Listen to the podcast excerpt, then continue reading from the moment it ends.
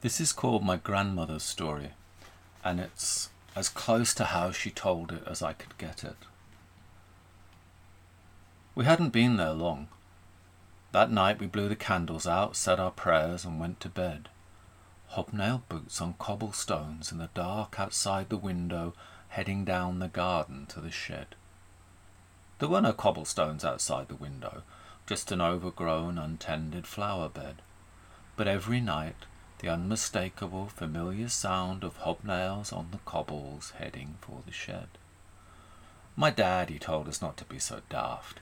He hated seeing garden go to waste, so dug, ignoring what the neighbours said.